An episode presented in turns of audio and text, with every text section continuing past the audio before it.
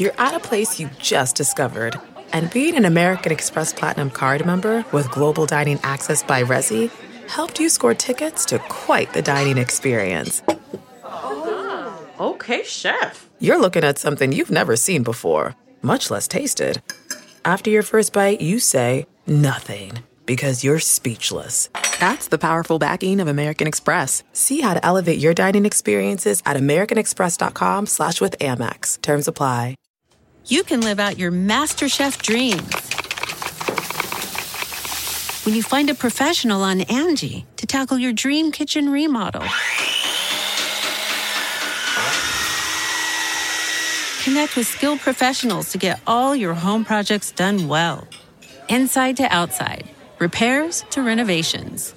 Get started on the Angie app or visit Angie.com today. You can do this when you Angie that. Welcome to the Nerdist Podcast. Hey, Nerdist Podcast listener. Do you live in a city? We might be coming to that city. January 28th, we'll be in San Francisco doing the Nerdist Podcast live as part of SF Sketchfest. March 2nd, Boulder. March 3rd, Austin, Texas. March 23, Philadelphia. March 24, Atlanta. March 30th, Minneapolis. April 12th, Madison, Wisconsin. April 13th, Chicago, Illinois. April 14th, Iowa City, Iowa. And more dates are going to be added soon, so check out nerdist.com slash calendar to get information and tickets on all of those shows. Do you have domains that you want to register, or are you with a company that maybe has pissed you off in some way? Well, then take your domain business over to hover.com. Hover is domain registration and service that is simple. You can actually call Monday through Friday, 9 a.m. to 8 p.m. There's a no hold policy for customer service. You actually get a live person. They will talk to you, walk you through, which you probably won't even need because their UI is so clean and simple The registering domains is a snap. You can set up email addresses, forward email addresses, redirect domains to other websites, uh, create URL extensions, set privacy controls, and it is literally just a few clicks. So if you need any domain business at all, please go to hover.com. They've been an amazing sponsor of the Nerdist podcast for quite a while now. That's H-O-V-E-R dot com slash Nerdist and use the offer code Nerdist to get 10% off your domain registration. I thank them for their continued support of our wee podcast. And now the Nerdist podcast, episode number 156 with David Cross. And after listening to this podcast, be sure to check out the new season of David's show, The Increasingly Poor Decisions of Todd Margaret. The season premiere is January 6th. That's Friday. It's 10:30, 9 Central on IFC. And now here's the podcast. Now entering Nerdist.com.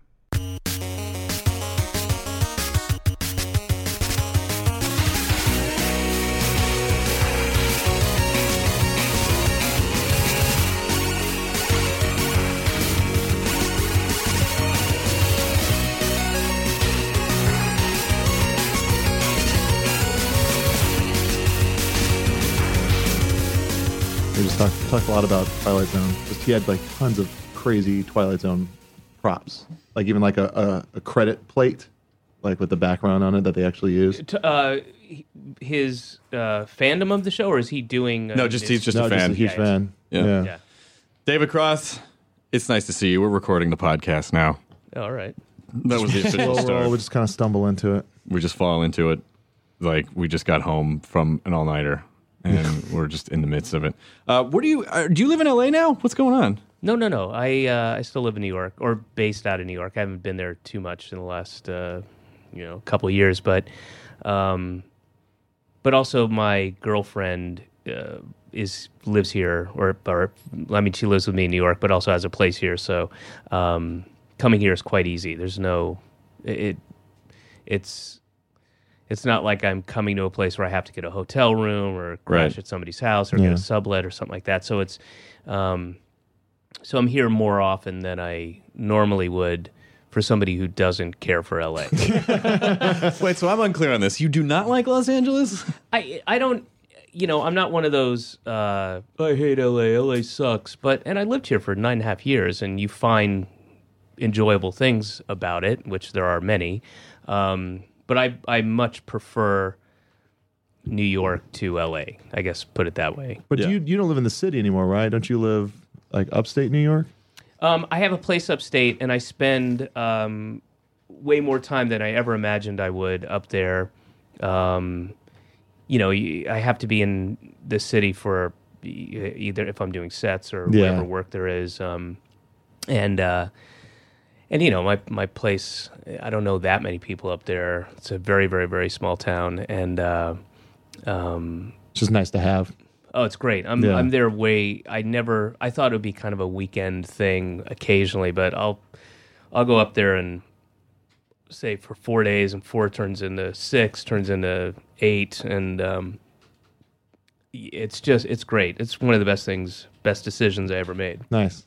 That's it's almost kind of like, like how um, Zach bought a place in North Carolina and then just spends as much time there as Yeah, the possible. farm. Yeah, I know. I mean, I have friends, um, uh, other friends who live in the city, um, and also some people I've met uh, since I've been up there who uh, have places around, uh, maybe not necessarily down the street, but um, uh, a surprising amount for such a small town in the middle of nowhere in Sullivan County, you know, uh, and who are up there quite a bit, you know, um, and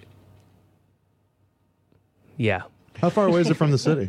like how long? it's uh, two hours and change depending on traffic. It's I've I've made it door to door. I'm in the East Village and door to door in two hours at the you know uh, at its best and I guess at its worst, not uh, excluding something like Hurricane Irene, something like that, it'd be two and a half hours.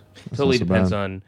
Two, there's two places where there's traffic. One is the FDR going over the George Washington Bridge in the city, and the the other is the last half hour is on a one lane tiny winding road. Uh, and if you get behind, you know, a truck or something, Yeah. or some guy, y- and you just can't pass for 15 minutes will go by. Did you have to make the Irene evacuation? Um, no, I was actually upstate and Ah. and stayed there. Um, uh, and then going, but going back home at, like two days later, um, all of uh, this big chunk of uh, 87 was shut down, so I had to g- loop through New Jersey, and it took four hours. Oh, 'Cause I had to Jesus go off of the main, like like go out of the state and go approach it from another state. you know? With all of the weird differences between New York and Los Angeles, have you thought about writing uh, with comedy? Have you thought about really devoting a lot of stand up to the differences between these two disparate cities? Um, well, I have a I have a, a humorous T-shirt line, um, and uh, Is it, is it with these t shirts that Bryce Capance was wearing?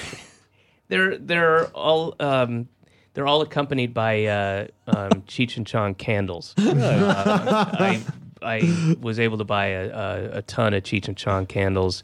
How do you get those? in, That's um, amazing. It's online. I You didn't make your own Cheech and Chong candles? No, I mean I literally there there Why would you are do that? There are licensed products out there, Joe. yeah, there's 600,000 uh, units, and I got them. Uh, um, I was watching Storage Wars and uh, bid on a locker. we talked about that earlier. Oh yeah. Um, no, I mean maybe that's why I'm a little hesitant to. I know, I- go I into know, it just because yeah. it, it is so trite and uh, kind of cliche. Um, That's fine. We could just talk about men and women then.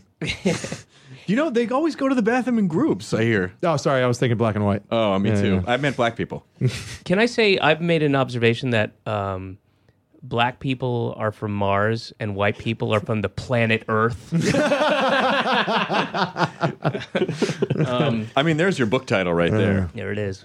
But you have to have the intonation. yeah, yeah. It's audiobook only because you have to. Yeah. Oh, I want to hear. I haven't heard. I want. I want to listen to your audiobook because you just completely fucked around with it.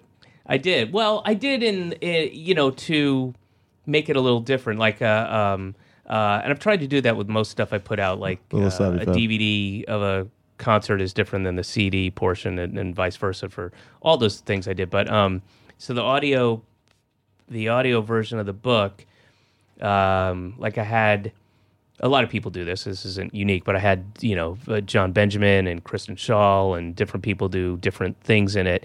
Um, I also had uh, Les Savy Fav just take over a section and just start singing what was a basically a, a six page list of things. Um, Long song. along the- Yeah, yeah. It was great. uh, Yo La Tengo does backing music for for one of the stories I, I read, and uh, and then one thing that I would have to go back because I haven't heard it, but uh, I've had a number of people. When I say number of people, I mean like a hundred people personally say this, and then people wrote in, you know, on my Facebook page, and who were legitimately angry. Not not angry. I'm going to punch you, but really like, hey man, what the fuck kind of attitude. Like I, you know, I I thought that was bullshit because there were various times where I would say, Oh yeah. um, and I don't know how many. I'm like three or four, maybe. Like uh, I'd be reading it, and then I'd stop and go, "Why? You know, why are you listening to this? It's so lazy. Just get the book. Read. What happened to reading? I Why think do it was you more read than it?" three times.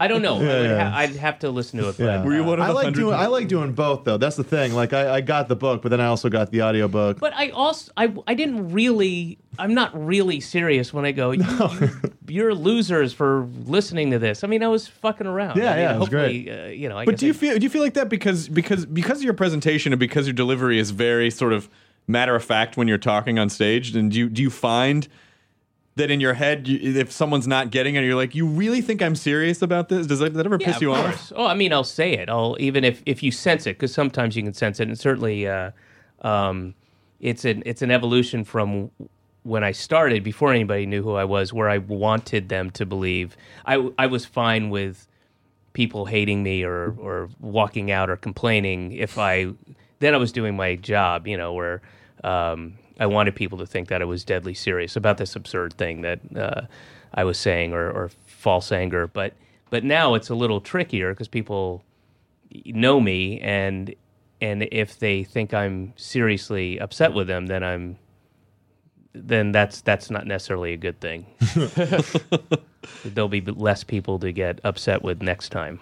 did you did you start in New York or San Francisco or, did- or was it neither? Boston. I, right? I always I always think of you as like Atlanta. coming down from the mm. my okay you're you're right Atlanta. but but I but I guess in my my my comedy history because I came into the I started watching the sort of that whole scene in like 91 or 2 I think like right around when everyone migrated to Luna Lounge or wherever it was Right. and so I just assumed like oh you came down from San Francisco with like Barrett and all those guys No, I mean, we all, I mean, as water seeks its own level, we all knew each other just from uh, mutual friends and things like that. And, and uh, um, I started in Atlanta, but then that was the. That was such a that was the rawest start you can imagine. I was 17, 18 years old. Wasn't very good. Didn't hadn't really found my voice and wouldn't for a few years. And and but that was the first place i i did shows. First place i did stand up first place i did goofy things with my friends at you know uh, uh, some music club uh, stuff like that. But i don't i mean that's that's just the the bare essence organic start um, where i really kind of came into my own was Boston. I moved to Boston when I was 19, and that's where I met, you know, Louis C.K., Janeane, Laura Kightlinger, Maron, you know, all all the guys you know of, um, and and obviously many others that you don't. Look at that guy. oh man! I wish I had gotten a quick picture of that That's a pastel green sweatshirt Wow. underneath. Uh, Pink. it's I'm gonna say pink I'm gonna short say sleeve. shrimp and colored uh, sandals with socks on. is he? Is he's he, with them, I assume. Is he gay or just foreign? Foreign. He's a foreign gay. Wow, he's so Is confused. it Ferengi? Um, Foreign gay. well played We're all Wow. about profit. Um, but yeah, Boston's where I really kind of came into my own and and developed my voice. And That's fascinating to me because I always think of Boston comics as like more not shouty, but really just like fucking grabbing the audience by the scruff and Well, being like, "Here I are jokes." That's why. That's why this whole notion of alternative comedy, even before it was, before there was a name or a label for it, um, because that didn't really come around till we were in New York and L.A. You know, mm-hmm. and in in the early '90s. Um, but that that i- to use the the true definition of the word that stuff that we were doing all the people i mentioned um, and there are dozens more you know uh, um, that was truly an alternative to exactly what you're describing which was 90% of boston comedy which was shouty and and uh, you know there's kind of a, a macho braggadocio Yeah. uh, and i hopefully will you'll start using that word braggadocio. Braggadocio. Yeah. And uh, um, there was that, you know, that, that Vinny uh, Braggadocio. there That's was the the, character. the swagger was very sexist. There was uh, um, uh, subtle and not so subtle racism to it. It wasn't and subtle. It was, uh, it was never subtle. you know, there there was it was uh, uh, it was loud. It was confrontational, and you know, people loved it. And then we had uh, one or two. Uh, we had we had Catch a Rising Star in Cambridge. Um, and then occasionally you'd have like uh, stitches or Where was Sam's that? Where was Catch a Rising Star in Cambridge? right in Harvard Square. It's now I don't know what it is now, but it, that it turned into a bucka book. Oh, I think it's still a buck a book. It's Yeah. still a buck a book. Um, That was just for me, everybody. yeah, it was. Uh, uh, but that was the you know, or you'd do your own shows. We had uh, uh, like John Ennis, um, who's was on Mr. Show, uh, uh, would kind of started this whole thing of doing shows in loft spaces like friends lofts in uh, South Boston and stuff. I remember John Ennis from a young comedian special that Joe Piscopo hosted, and they Yes. totally put John Ennis on the spot. And Joe Piscopo was like, "Hey, I heard you do a Joe Piscopo impersonation." And he was just kind of shitty to him and sort of put him on the spot Yeah. to do his Joe Piscopo in front of Joe Piscopo. Yeah. Now no one's really That's my doing Joe dream. Piscopo impersonations anymore. Uh, do, do- was it weird? Uh, I, I always wonder from because when I look at your your guys' the, the comedy movement, that I sort of, I mean, that was the comedy movement I'm most identified with. And if you guys were in the senior class, I was like freshman sophomore class. When I, by the time about like the Luna Lounge. yeah, exactly. I came in. I came in a handful of years. Uh, I came in a handful of years later. But I always looked at it as sort of, um, you know, it's sort of, I, I guess, like a. I don't know how else to describe it, like a punk comedy movement because it's a rea- It's sort of a in uh, the antithesis of what else was going on.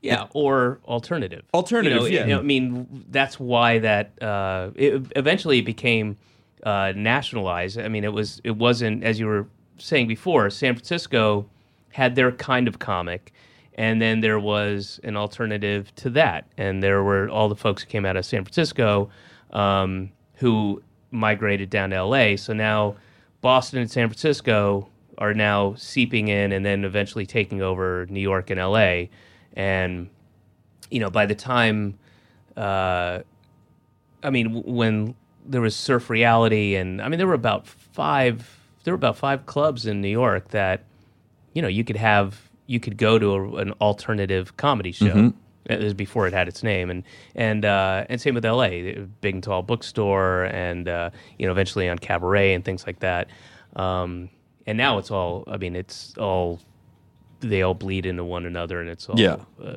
firmly firmly established and there's no Yeah. such thing as alternative to that anymore Do you find it's kind of hard to present uh, to? I mean, when when a lot of the earlier stuff is kind of about just like fucking like showing your asshole at the system, and then all of a sudden you become successful. Like, is that is that weird?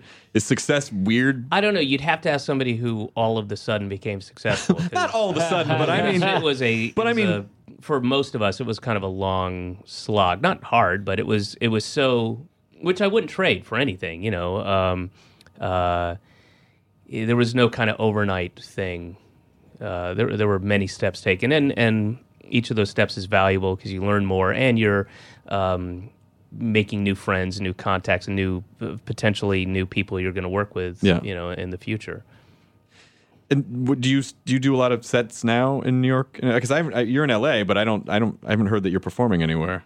Um, I I haven't done. I've done a couple of uh, a handful of things here and there. Uh, one benefit, one, and I did uh, Eugene Mirman's um, fifth anniversary show at the Bell House in Brooklyn, and and a, a Kurt and Kristen show. And outside of that, that those are the first three shows I've done since uh, really since doing my last. Uh, set on the tour that I did uh, two and a half years ago, Wow. um, or maybe it's three years. No, two years now. But but I've been in London doing uh, Todd Margaret. So, and not that there isn't there is an opportunity to do sets there, and I I used to do sets there a lot before, but uh, this is the second time it's.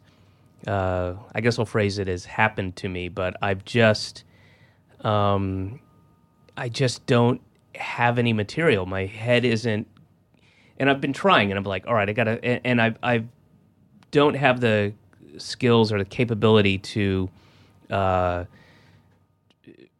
to co- focus and try to um, uh, almost like I guess filter my comedy sensibilities into three things. And right now I'm tr- I'm thinking of other things in terms of story for this TV idea, and I need to kind of um, say, okay, I'm going to look at things like a stand up. And the, the thing that, the weird thing I notice, like, how does that translate? How am I going to talk about that on stage as opposed to, oh, that'd be a good idea for this thing I'm working on. Right. If I Yeah. could have a character do this and that.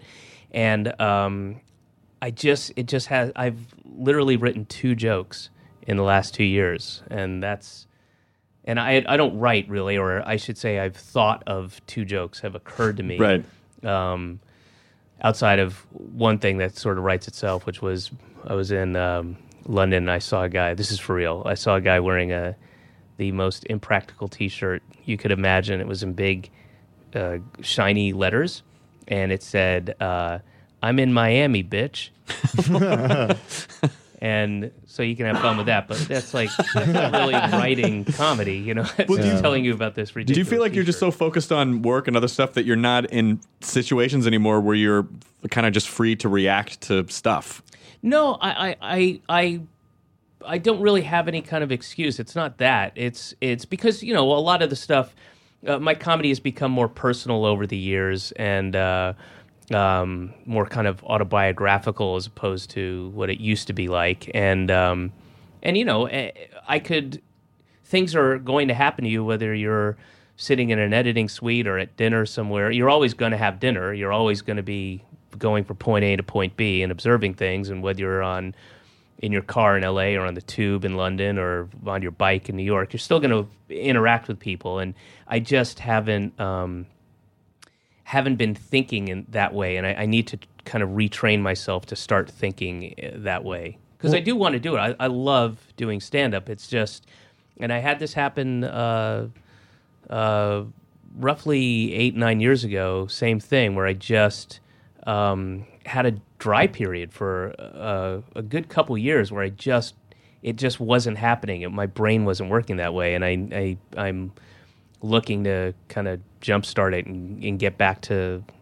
And I, I even you know as I said I did those three shows and each time I'd go up there going, I, I got nothing. I'm hoping this works. I'm just going to try to ramble for 10 minutes. I hope you, you know, don't mind indulging me. Maybe some gem will come out.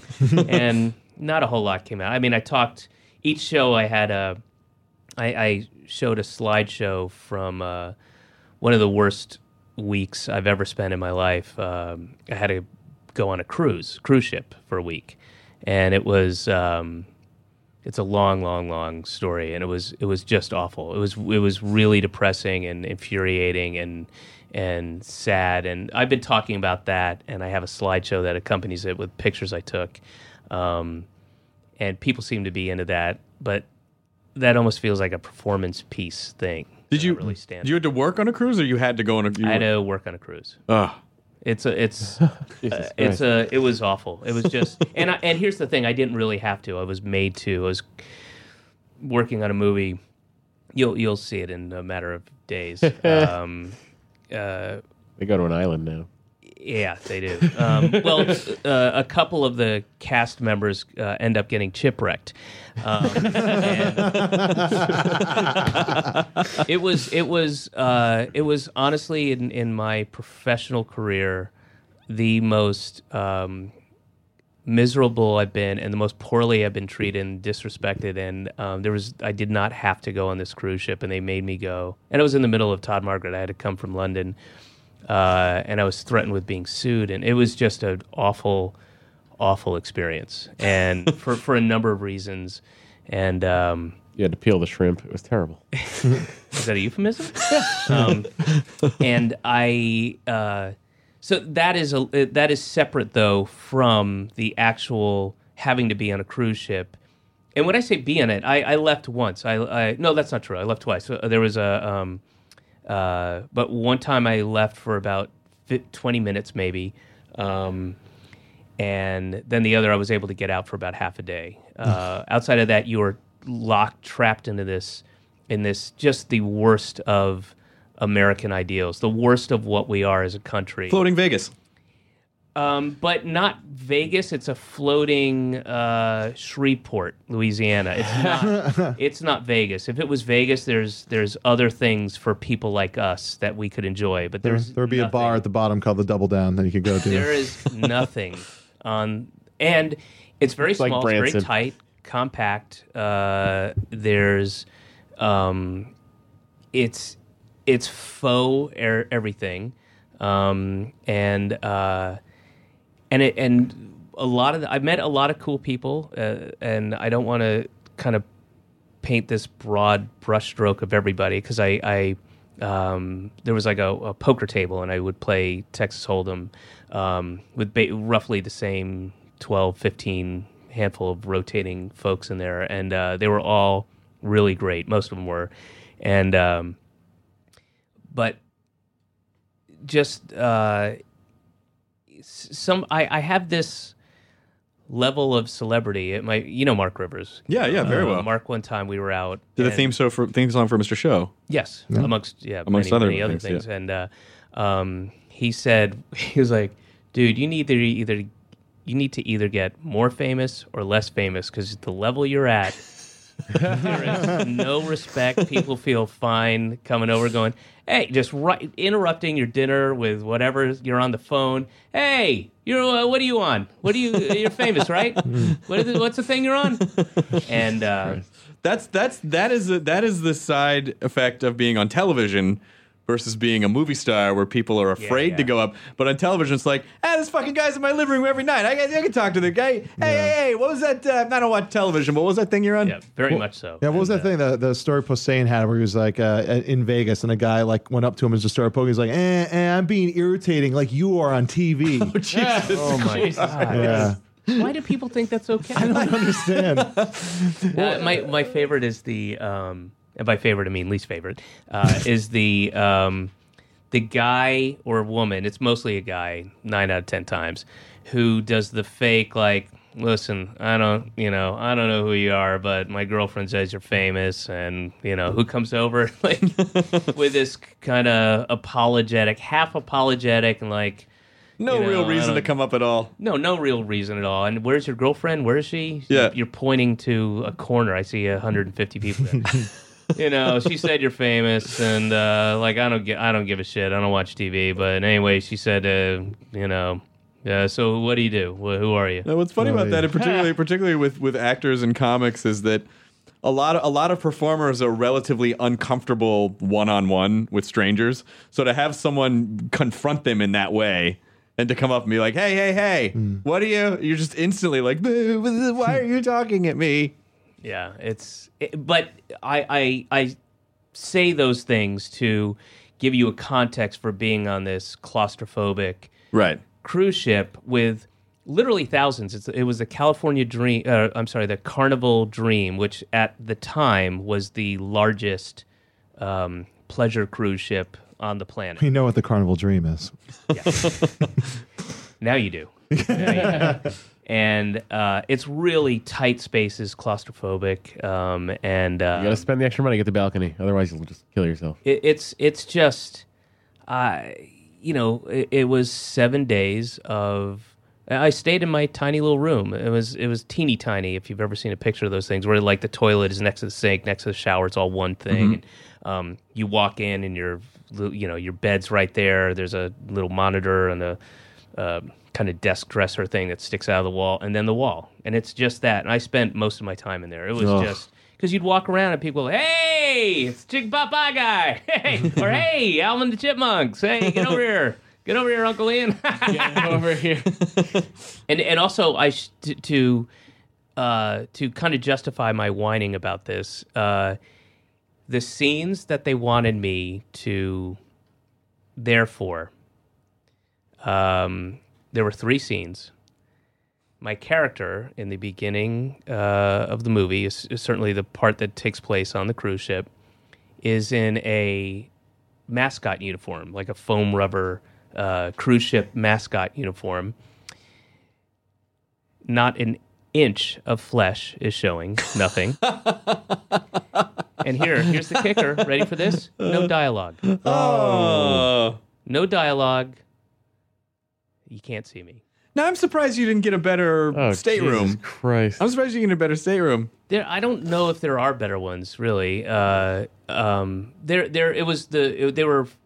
They're renownedly cheap. This. Uh, this studio, and they're they're they're um, infamously, you know, uh, many many people complain, but they. I mean, they were sticking the wardrobe people three per three people to a room. When when I say it's tiny, I mean go look on a on the website. It's oh, they're very small rooms. it's Have you been on a I mean, cruise? nothing. Huh. There's no room. I can't imagine. I mean, it was tough for one person. I can't imagine three. And those and the uh, the amount of obese people. That's what was truly. like, Well- how are they getting in and out of that room? The buffets that bring them in. But how the room itself, like a, a like a, You have to grease up and then you, s- you Yeah. grease through the. I, d- I From the don't know how they do it. The toilet has got to be particularly difficult. I Oh, imagine. man, man, oh man. I, I remember. Well, I want to talk a little bit about Mr. Show, but I also I do want to thank you because um, You're welcome. I want to thank you for Mr. Show. Thank you. I actually do want to thank you for Mr. Show, but bef- but, but You're but- welcome. But before that, I do want to say um, September first or second of two thousand one, we're all at Bumbershoot, uh, having a good time, not giving a shit about anything, not going through crazy security at airports.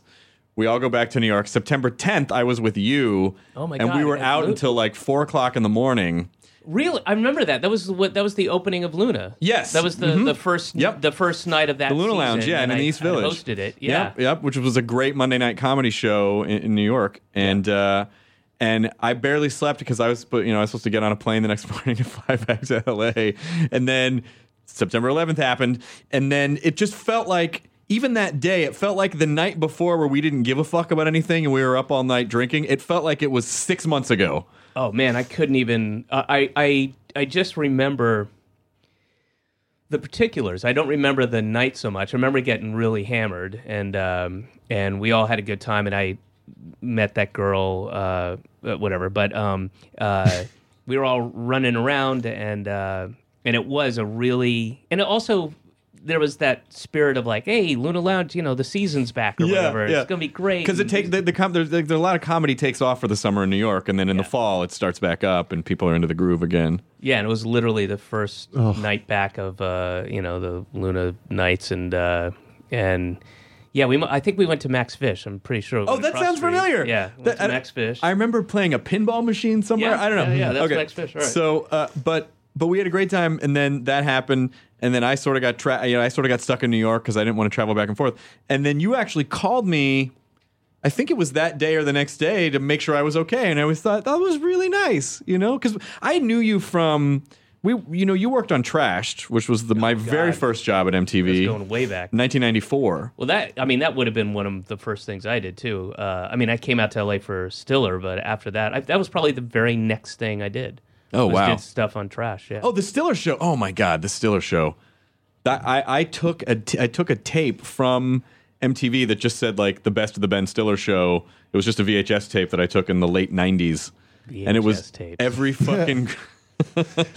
it was it was a gr- it was an amazing collection. I mean, I, I watched I wore that tape into the ground. Just like every fuck, you know, like Yeah. Manson and Kate Munster and just every fucking I, I TGA Fridays. The yeah yeah uh, Brainwash PJ everyone. T- TJ Pooter Toots. Yeah. Um, I had forgotten that you wrote on that show, and then we're on that show. that yeah. sketch. Towards the end, I I was uh, Yeah, Dave with a big bunch of curly hair. Yeah. yeah. Pretty baldy. Um, yeah, and then uh, I think Trash was probably, I I would imagine, literally the next thing I did was uh, we just came in and did those little um, vignettes. Yeah. Was, uh, Steve Higgins writing on Steve? Higgins was the head writer for that. Yeah. Uh, and actually, so was Dave Higgins, was a Yeah. writer, and then he left to be on the Ellen sitcom. Mm-hmm. And then uh, Gruber, uh, and then Joel Hodgson and Odenkirk did stuff, and Dana Gould and Margaret Cho and Janeane. It was a it was a It was- fun group it of was people. Fun. It was fun. Yeah. And then so that sort of felt like Mr. Show kind of redefined how a comedy show I think could be done, and I, I you know I would you would see that for years later because it's a good format where you're on stage, sort of you know like in the midst of a conversation, and then that kind of bleed that that throws into a sketch. Right, right. No, I mean, we were. that was a calculated thing we we did. It was a conscious effort to do that, um, uh, but also clearly uh, taken from Monty Python. That idea of the, um, although they, blending. they you can't really tell they did their shows live or they they did you know uh, the the. It looks live. It looks like they're, Right. but you never see their audience or anything. You kind of hear them sometimes, and and we wanted to um, make make the audience kind of a part of the show. You Yeah. know, that's why we we'd walk through the audience or start the intro with the camera going. You know, the, the, there's a person who represents a character that's going to be in the show, and and then the camera goes past the audience, and then you know we talk directly to them and stuff. And that was a, a conscious thing we did. Did they bring in? did they bus in just random audience people, or did you actually The- people actually know what the fuck they no, were no. seeing? The first, uh, you know, the first four, the first season, quote unquote, were, were just four episodes, very experimental, very low budget. Uh, we shot it at a at one of those spaces that you can rent on um, one of those side streets between Hollywood and Sunset, and. Uh, it was I can't remember the name of it, but it was a place that had. Uh, uh, there's a point where I turn the camera and point to the um, The TV. yeah, yeah. I Yeah, point yeah. to the to the to the uh, menu, and it's Oh, uh, yeah, yeah, yeah. that's real. is a we just coffee left that up there. Wait, was it know. at? Uh, was it at? Um, Start with an L, I think. li- was it? Uh, wasn't it at like near next to the Tamarind Theater? Wasn't it like over there? I don't know where that is. That was the UCB now. so that's La Poubelle. You- No, no, no, No. This was literally a side street off of Hollywood, uh, in, on that Hollywood strip before before they redid it. And Oh, okay. Before the Kodak Theater and all that. crap. Oh, I think I might. it was a tiny street, um, whatever. Uh, Yeah. It wasn't Las Palmas, but it was somewhere around Yeah, there. yeah. And um, uh, you know, you could literally hear crickets that were in the walls, um, and the audience was bussed in, and and there was this moment there where uh, you know, because we we got very good at eventually uh, winnowing down the time between uh, takes and between setups and stuff because we wanted the show to move quickly because we had you know video pieces that would roll in and we'd have to set up uh, you know the next set and stage and all that stuff. But in the first four episodes, we didn't have um, we really didn't have it down yet, and so I'm sitting on stage waiting to uh, to get the camera set and th- these these kids were bust in from uh, like Eagle Rock, and uh, um, I'm like, hey, what do you what do you guys think of the show? And they're like Hispanic seniors in high school, and he's like, y'all it needs more color, man. and they they were right. We had no color at all. That's when Jerry Minor was hired. yes, get us Jerry Minor. oh, adding color to your show, I see. Uh, Um, but yeah, it was just it was high school kids from Eagle Rock for the first four episodes, and we had some of our friends, you know, people who knew us, and, and we had done um, Bob and I had done at least five, if not six, seven kind of variations of Mr. Show in in places live before it was a TV show, before we conceived of it as a TV show. So there were. Um, folks who who knew us from there, you know, the comedy community, Yeah. you guys uh, who would come down, but you know, they filled out that audience with, you know, not not really our crowd. yeah. But that show really They was just left the Drew Carey show. Here, no, come to this. This is this is pre Carlos Mencia, so they had nowhere to go. They're wandering around waiting for Carlos Mencia to get a show. But that, when is this gonna happen? Uh, Finally, I gotta leave. that show. Oh, you have to go to I have work. to go shoot B-roll. Ah, shit. Hey, Matt's Matt's Matt's producing a, a gadget segment that we're shooting today, so you have to go shoot B-roll for the, the computers. I don't care. yeah, I know. Honestly, I don't either. I think. I you- know. All right. All Bye, right. Matt Meyer. I'll see you in a couple hours. We're on time, Chris. I could Yeah. have the whole. Thing. Oh Yeah, snap! Oh, it was my fault. No, I'll take So that. good thing you weren't on time. I'll take that punch in the fucking But nose. you you uh, you have a, a great excuse. If there's if there's an excuse for you to be late and keep me waiting for half an hour, it's that J.J. Abrams wanted to keep talking. I'd do the same to you. he was Sorry, guys. J.J. Abrams. he was doesn't fucking amazing. It was I'm it was sure it was that really guy's- great. That guy's amazing. Um, but uh, but I but the Mr. Show was really sort of that's when that that kind of comedy movement really solidified. It was something that was totally different and really spoke to people who just needed something other than this, you know, than what was being offered on on, on television at the time. And it became an employer for so many people too. Um, I know I know you're speaking of, of comedy fans outside of the LA universe. Yeah. But, um, but you know, we also when you look at the 33 episodes we did over those four years, I mean, we a lot of people. We worked with a lot of great, you know, cool people, and we're able to give people jobs and stuff.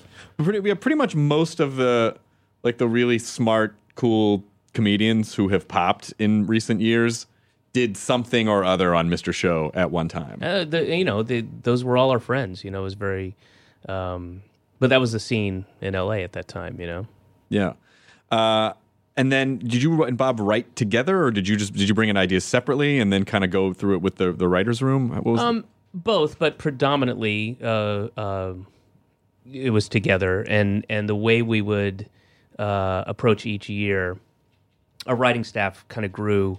Uh, little by little, adding one or two or two or three people each year, uh, adding an extra producer uh, between series two and series three, um, and then in uh, or, sorry, season four, um, I think we had five producers. You know, it was Bob and I and um, Dino Stamatopoulos and Jay Johnston, um, which would be four, I guess. But uh, um, n- the way it normally worked is uh, Bob and I would meet for anywhere between two to four weeks, um, sometimes informally, and then once we got an office, we'd go in there just on our own, very loosely. You know, not not make an entire eight hour day of it, but you know, come in at eleven, hang out till about four, and just start writing. You know, and and we the first hour of any day is always like, oh my god, you see sixty minutes last night? Did you see this thing, or did you read in the paper this thing, or oh my, man, I had this. I got to tell you this story. Uh, me and you know whoever we were having dinner, and then this waitress came up, and and you just sort of shoot the shit or talk about this idea that you think could be uh, a sketch, and then we just talk pretty much, just uh, make ourselves laugh and talk about you know the thing we read or what we did last night, and then you know sometimes you come in with an idea that you thought of, and then we would write. You know, we wrote a bunch of stuff um, together before the other writers came in, and then it got more a little more formal, Right. Um, and Would you guys have premises for them to script out, or would you, Uh, guys? sometimes, but Yeah. often uh, people would come in with an idea. We would table stuff. We'd uh, twice a week we'd all meet and uh, go around the room and pitch ideas. And uh, Bob was pretty strict about being respectful to the ideas and um, uh, for better or worse, you know, some some uh, there were definitely some ideas that were people were like, "What?" uh, or or or an idea or something that somebody had written, um, and it in it immediately didn't nobody got it or it wasn't funny. But then you go around the room and you add these little tweaks or ideas, and uh, um, and you you know you, you end up with maybe it didn't really resemble what it initially was, but you end up with this funny, cool idea.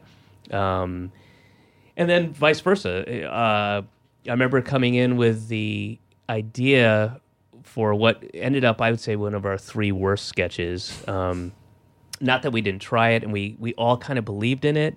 There was a good idea there, but it just didn't translate. Which was, uh, I had this idea that just occurred to me one night, like, oh, you know, be a really great practical joke if you had a party, and then you went to your friends individually and said, like, Chris, Chris, come here. Hey, man, um, I'm going to tell everybody I got to go crash. I got to get up early in the morning. But um, when I do that, you stay here and we'll play, you know, we'll get it. We'll play Call of Duty or whatever the thing was. That was the idea for the practical joke where you get a, you have a party of like 20 people and you tell each person or a couple, like, dude, listen, I'm going to go in. You just tell that to everybody and then you eventually go, all right, well, I got to crash and just watch everybody not leave. Ready for the- Yeah. So that, oh, that's a great idea. We should make that a sketch. And, uh, man, we tried so desperately. It got so big.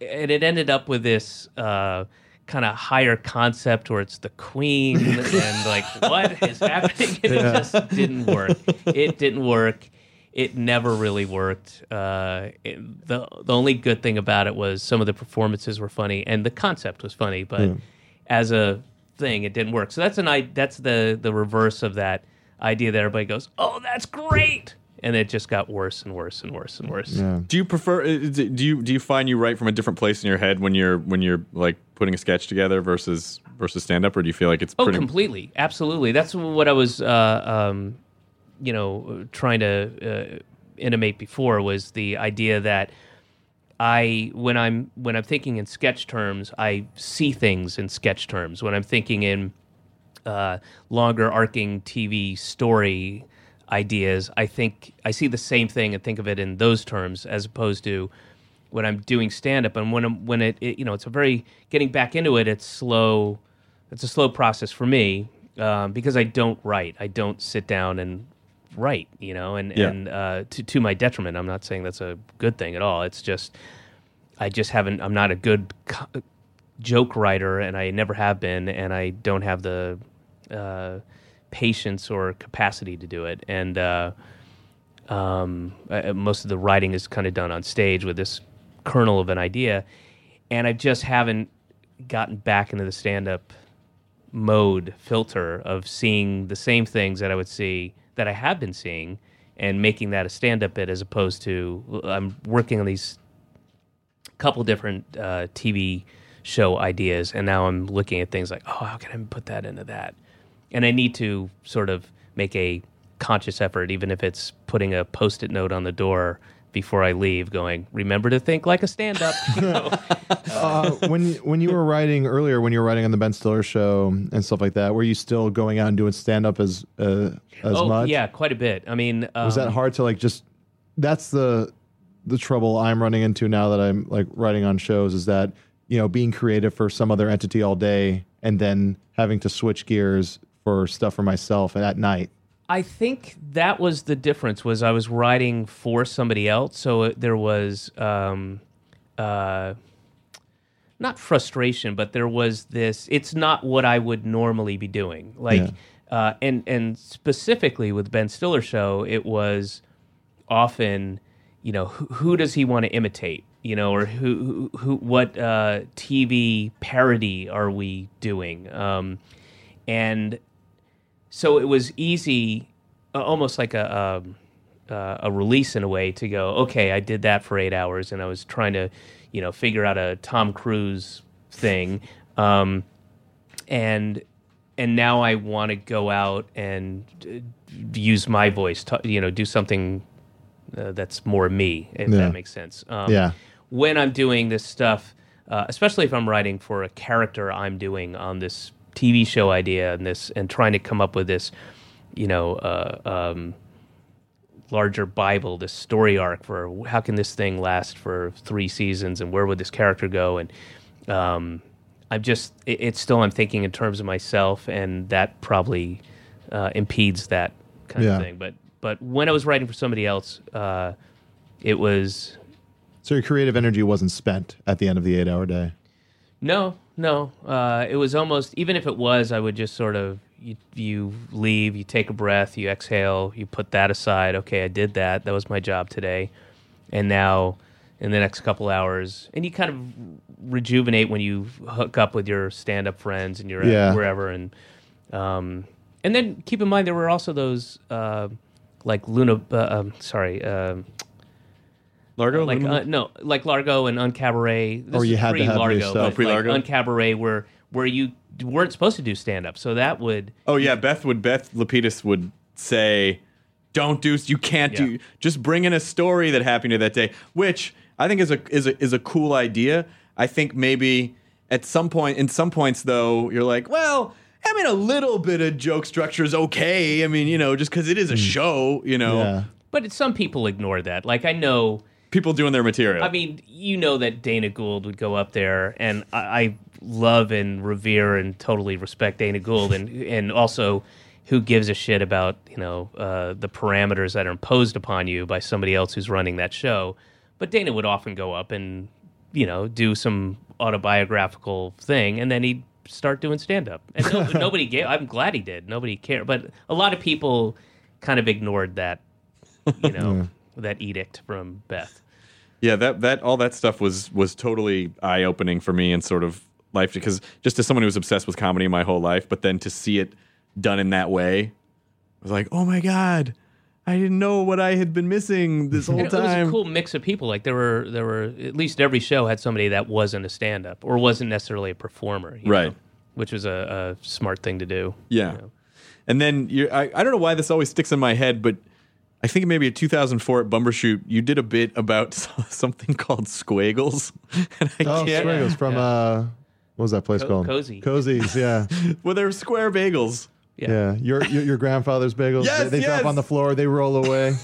Yeah. Well, some of that came from. I don't think I showed it, or maybe did I at that show? I think you showed a flyer or you showed you As had something. because But you, you would reveal was- it a little bit. Here's the thing. I went to. Um, I shot a short film with Sam Seder for the like I can't remember what it was like a New York Who's now a real news guy. comedy, Yeah. New York comedy, you know, something film festival thing that it, it kind of lasted for like three years and then went away. But um, I shot this little movie for it, and uh, uh, and we ha- ha- we shot at the Cosi uh, corporate headquarters or whatever in you know uh, in Midtown somewhere, and we're there. It's a Sunday. There's no security, and uh, I that's where I saw the poster. I'm like, are you?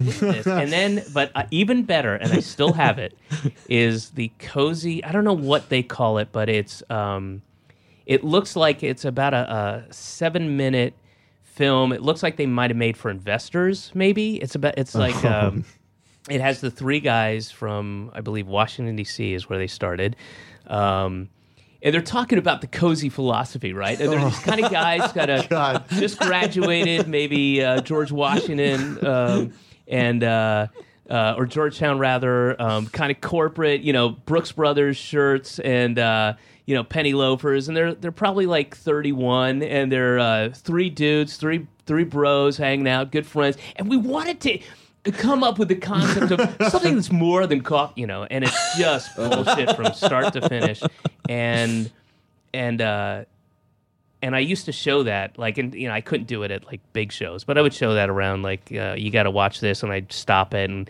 um, and uh, it's like, what does Cosi mean to you? It's and a lot of Dutch tilt, zoom in stuff, uh, and uh, the, you know, the Cosi philosophy and all this garbage, and uh, um, but that's where I got that stuff from was was shooting in there, and I was lucky enough to be able to Yeah. uh, grab some of it and throw it in my That backpack. was the that was the same Bumbershoot that I saw your dick and balls because uh, there was a knock on my hotel room door and you, Uh, me and Swardson? you and Nick Swardson burst in and started jumping up and down on the bed with no clothes on. You, you were one of uh, a number of people. We were going through the hallways. We got we got naked in the elevator. Ding dong dicked. Yeah, totally, like completely no, not even shoes and socks. Nothing. And then your clothes were like down the hall in a pile, which means that you had to take your clothes off in the hallway. I think we took them off in the elevator and then and then the idea would be like, what if somebody's getting on the elevator? And uh, yeah, because we went into Poseidon's room as well, and uh, yeah, I'm I'm very. I'm not shy about getting totally naked. Would you do that now though, where someone could just like take a picture of it and upload it right to Twitter? Would you give I a did shit? it uh, when Amber and I started going out. She was in New York. Uh, she had just moved in with me, um, and I had met some of her friends for the first time, and we were at Great Jones, and um, we were all drinking, and and this is in the winter too. She was shooting The Unusuals, and um, and I can't remember how it started, but I did. It was when the 300 movie came out, um, or was about to come out, and they were incessantly running those commercials like "I am Sparta," and I said it. I don't know why I did it, and then there was a table, um, and they were kind of joking, like they knew who I was, and they're like, "That wasn't very good. Yeah, that's not much of a Sparta." And then I ended up, I took my shirt and uh, took my shirt and sweater off, and uh, and then I yelled it in the middle of the restaurant bar again, and they're like, "Nope, next" or whatever. I was like, "Oh yeah." And then I took all my clothes off and just stood there with my dick was next to this guy's face, like, dangling about ear level. And I, I, Amber and I just started going out, basically, like not not too uh, much prior to that, and um, and her friends were there, and and they've got plenty of footage and uh, pictures and stuff. That might. Oh no, that wasn't the last time I got naked. No, I. Uh, it's such a cheap, easy thing. I don't care. I'm not. You know, I'm. I'm fairly an open book, and uh, um, I don't have a large penis, but it's not small. It's not so small I'd be embarrassed. Right. Um, it's completely average, and uh, I'll, that's fine. I'll take it. And uh, um, I was at the Groucho in London, which is a I've been there. yeah, it's kind of a posh, fancy Like members. upper crust of British performers. Yes. and we I can't remember what we had all been doing. Uh, um, we we definitely weren't shooting because I wouldn't get that drunk while while we were shooting, but it was for Todd Margaret and a bunch of us. I can't remember what it is we did, but we were somewhere, and then everybody said, "Let's go to the Groucho," and I got I was like, I don't want to go there. It's so you know poncy and you know it's just kind of douchey and. Let's go to the Phoenix. Have you ever been to the Phoenix No. in London? Uh, I'll tell you about it later. It's awesome Okay. um, let's go to the Phoenix. Come on. And I just got outvoted. And and so my idea was to get us kicked out of the Groucho. so I took my clothes off and uh, I did get kicked out. And I ran through the kitchen. That's how I got out of there. And, we, and I eventually got my way and we went to the Phoenix. But that was the last time I got naked. Nice. That How do they, do, do they do- are they are they freaking out? Or are they like, "Sir, you need to leave? Um, a a more kind of uh, rushed, urgent. Sir, you need to leave. Kind of. Uh, they were they weren't freaking out, but they were not happy with it, and they were very kind of hands. I would think the Brits would think that was hilarious. Well, some did, but not the guys who worked at the. I Oh, mean, if you work at the Groucho, there you're a certain kind of person, Right. You know, uh, to enjoy that kind of thing, and you know they don't want some drunk American quote unquote comedian, you know, sitting in a booth. I was sitting in the booth naked. Like that was my idea was just let somebody find me. Like no, no, no, no, no, no. and uh, yeah, I mean, it, I was naked for about six seconds before they came running. over, but That was it- the idea. Has it been fun to do uh, or, or different uh, just to do uh, Todd Margaret over in London and then ship it back here? Yeah, it was great. I mean, uh, I kind of uh, I would vacillate uh, almost, you know, monthly on whether I liked London or not, and it was often, um, you know, there was periods where it was it got lonely, you know, and uh, I had a lot of great friends over there. The people I, I worked with and and know there are great. Some of my favorite people in the world. I love them. Uh, I wish I could work with them again. Um, but you know, everybody uh, would eventually go off to their families or girlfriends or boyfriends, and and you know you go back to your flat that's not yours. You're subletting it for somebody else, and uh, you have dinner by yourself, and you you know I get my Harper's or whatever I was reading, and go to the handful of places where people knew me, and um, you're just there and you eat by yourself, and then you go back and you're by yourself, and till Like the being a morning, comic on the road. you know? Yeah. It was it was it was it, oddly enough i the weekends were kind of bummer like everybody you'd you'd feel this relief like okay we don't have to we got a couple days off but you know i the weekend i just spend by myself unless i occasionally i'd go to you know a, a football game with somebody or we'd go somewhere but most of the times you're just hanging out by yourself. But this last year i had my dog sent over which is good. And you know amber would come when she could. She was working and so she'd be there for two two and a half weeks at a time. And um and there were maybe two or three times I was able to get away for like four days. You know, there's a bank holiday, and you know we all decided like this we're kind of ahead on the script or in production, so let's add a day. And so I went. I would go to you know the the Cornwall or something, and and see another part of England, and uh, you know something like that. But for the most part, it's kind of a, a it just got a little lonely. But outside of that, it was uh, I really really like London. I like the people there. Um, I like the area I was staying at this last time, which was Notting Hill. Um, it was cool. I like I like and I like the culture there. I like the uh, I don't mean the culture like a lot of museums and stuff, but the the the idea that collectively, uh, you know, you work and uh, you know, it, it, you leave and you go to a pub, and, Yeah. and most everybody goes to a pub and you hang out and you have one, two, three pints. People don't get trash. I mean, they do on the weekends for sure, but um, Yeah, the pubs close at like eleven. Like they're they're yeah, between 11 12 and uh and so you can hang it there's like a social thing um and often people have a pint at uh at lunch, you know. And everybody would go the the place I worked at um was this old uh, uh warehouse uh that they turned into this kind of business collective. It would be like this building where we were in now was from like 1840 and it used to, you know, ship mattresses or something around the world. But um, but they just you know redid the interior and it had its own on-site pub Oh, called wow. the Village Fair. Yeah, and and you go out there on a nice day, everybody's out there having a pint or a glass of wine or whatever at lunch or two, and then going back to work, and you go back to work till whatever six. Then you go to the pub, and especially you know if there was, you know, if Liverpool was playing Everton or whatever, you know, there'd be somebody going like, "Oh mate, gotta watch that game," and then you'd say, "All right, let's go," and you go to the pub down the street, and Yeah, that's why I couldn't handle. That's why I don't drink anymore because I would have started at lunch and then just been like, "I'll just hang here, you guys. That's yeah. I'll that just was- be here till midnight." I'm bad at just the the one at lunch. But I- if you you you wouldn't be, trust me. If you had to work and you had stuff to do, you'd get it done. You know.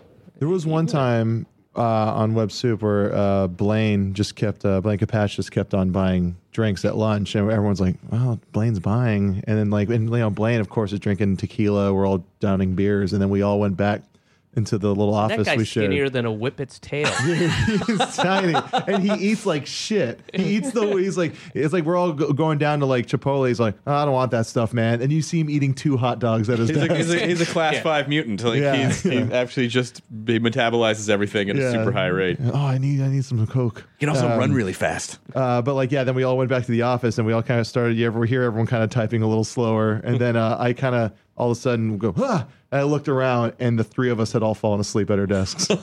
nice. yeah, Well, we uh, we have a few minutes left with you, but I, I want to got to talk about. I absolutely have to talk about Arrested Development, which is was another one of those. I mean, you've been involved in a lot of shows where they sort of redefine how comedy is presented, and and and Arrested Development was sort was absolutely one of those shows.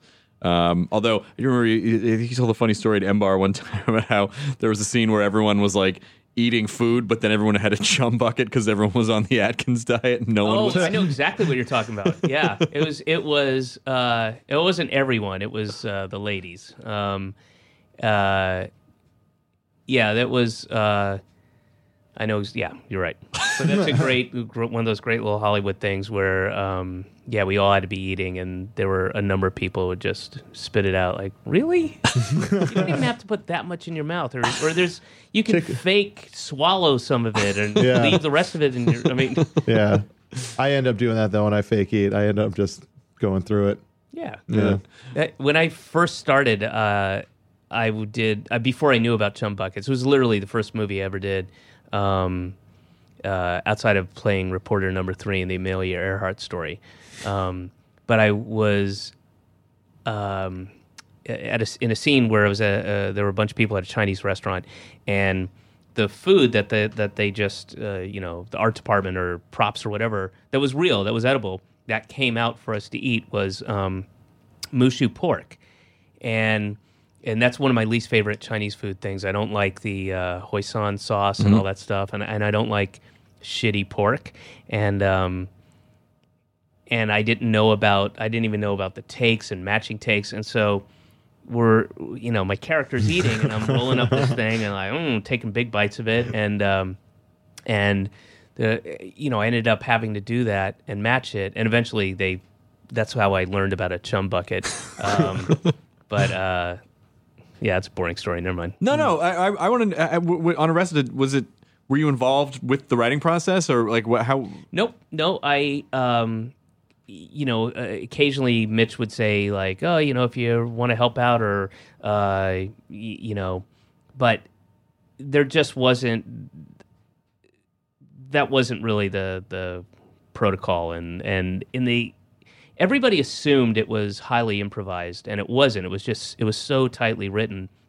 In the beginning, I'd say the fir- the pilot and the first I don't know, the beginning of the first year, there was more improvisation, but really not a whole lot of room for it because, I mean, we got long scripts. Uh, that, that show by the time you're cutting everything out is it's I think it's literally 21 and a half minutes per ep- per half hour that's on screen and we were getting, you know, 44 page scripts. Wow. Oh, shit. Yeah, yeah, yeah. And it's uh, so a lot of stuff that you would even shoot that was scripted wouldn't make it in, you know. So we we kind of quickly learned to to not riff so much, and uh, but it's a testament to the quality of the writing that people thought it was, you know. Yeah. And there was some in the beginning, a very beginning, but really not a lot after that. I wouldn't have thought that that show was that heavily improvised, just because So so, many, so many, so many tangential things became that would pay off later on, or you know, become major storylines. Yeah, in the Yeah. in the uh, later on, definitely. Uh, but the but in the beginning, uh, we got that a lot. I mean, uh, I know Will did. I know Jason did. Like people just sort of had this, um, just assumption. I, don't, I I'm not sure why, but well, because you guys are fun, you're comedian, like you're funny people, and they probably just assume like. And just the docu camera Yeah. style, you know. yeah, true. That Yeah. probably had something to do with it too. Yeah. are, are, is there any is there any further news about the? I'm sure everyone's asking you about the movie, which you're probably sick of hearing about. But I, I no further news from the point. Uh, whatever it was, I think in August. yeah, uh, where Mitch said something. Yeah, and nothing.